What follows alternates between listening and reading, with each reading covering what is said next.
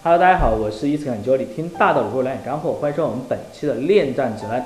那么本期跟大家分享的话题呢，就是在一段关系的挽回当中，你应该如何去影响对方？因为我上期有跟大家讲到哈，就是说你在关系挽回过程中呢，重点是要找感觉的。那么感觉找到之后应该怎么做啊？这是我们很多朋友比较困惑的事情啊。那么怎么做呢？最重要的就是影响。当然，影响策略有很多种。那么今天呢，也就跟大家分享了其中的一两点。那么也希望呢，能够对你有一些帮助，能够抛砖引玉啊，能够去帮助你们去拨开迷雾啊，看到这个希望和未来。那么什么是影响呢？我想跟大家去普及一个常识哈。我们常常讲去影响一个人，那么你可以从哪些方面去影响呢？首先第一个呢，你可以影响他的心情啊，这个是一个看得见啊，但是摸不着的东西。因为他的心情一定是表现在他的行为上的。第二的一个呢，你可以影响的是场景，因为你对场景的影响呢，也会影响到他对你的一些判断。那么第三的一个呢，去影响他的一个行为。那么我们知道这三个概念之后呢，我们在挽回操作过程中呢，其实你也就知道哈，应该怎么样去设置具体的影响策略了。我们举个例子哈，跟大家讲一讲，可能你就会明白。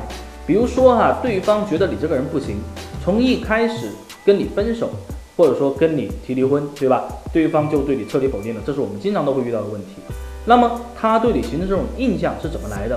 有可能会有三种情况：第一种是他身边的人传递给他的；第二种是他自我催眠，他就觉得你不行啊，跟别人没关系；第三种呢，有可能真的你真的是不行哈，你可能你的一些表现就让他觉得不行了。那么针对这三种情况，你应该怎么去影响？第一种。啊，如果是身边人告诉给他，那么你去影响他是没有用的，你要去影响他身边人，让他身边人重新对你建立一个好的印象，我觉得是你们这段关系好的一个开始。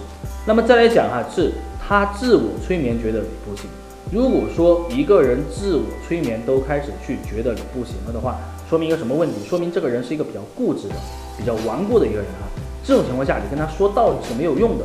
那么你就需要去做出一些能够让他看到的一些事情，啊，去颠覆他的认知。但是这个过程相对来讲就会比较漫长。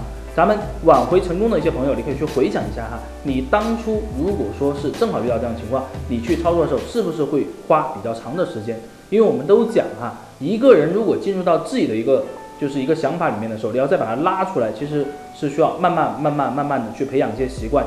让他觉得你行，那么这是一个需要一个过程的。那么第三种情况呢？如果是你真的不行的情况下，那么就回到我们老生常谈的一种操作了啊，就是一定先要做自我的建设和认知，也就是说，你对自身的一些状态，对你自己的一些行为，一定要有一个清醒的认识，就是。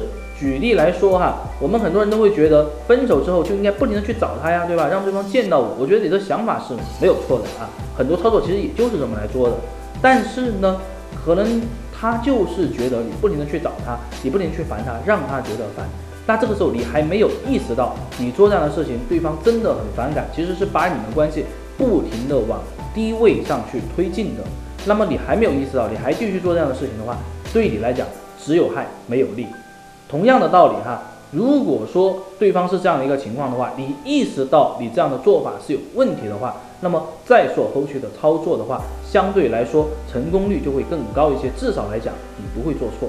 我们都讲哈，关系挽回过程中，只要不错就是很好了，因为你只要不错，你就会有机会。那么只要有机会呢，那么你就有操作的可能性啊，这是一个非常流畅的一个逻辑关系。我希望你也能够去记住。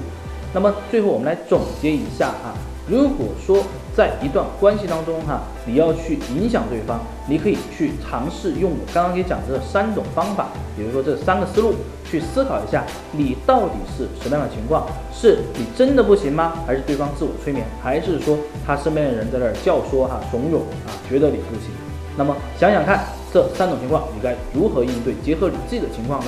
说不定哈，你就会找到一些新的方法。那么也欢迎大家把自己想的方法在我们伊思爱情顾问这个公众号下面呢给我们留言，我们呢也会去给到你一些建设性的意见的。那么我们今天的分享就到这里，我们下期再见，拜拜。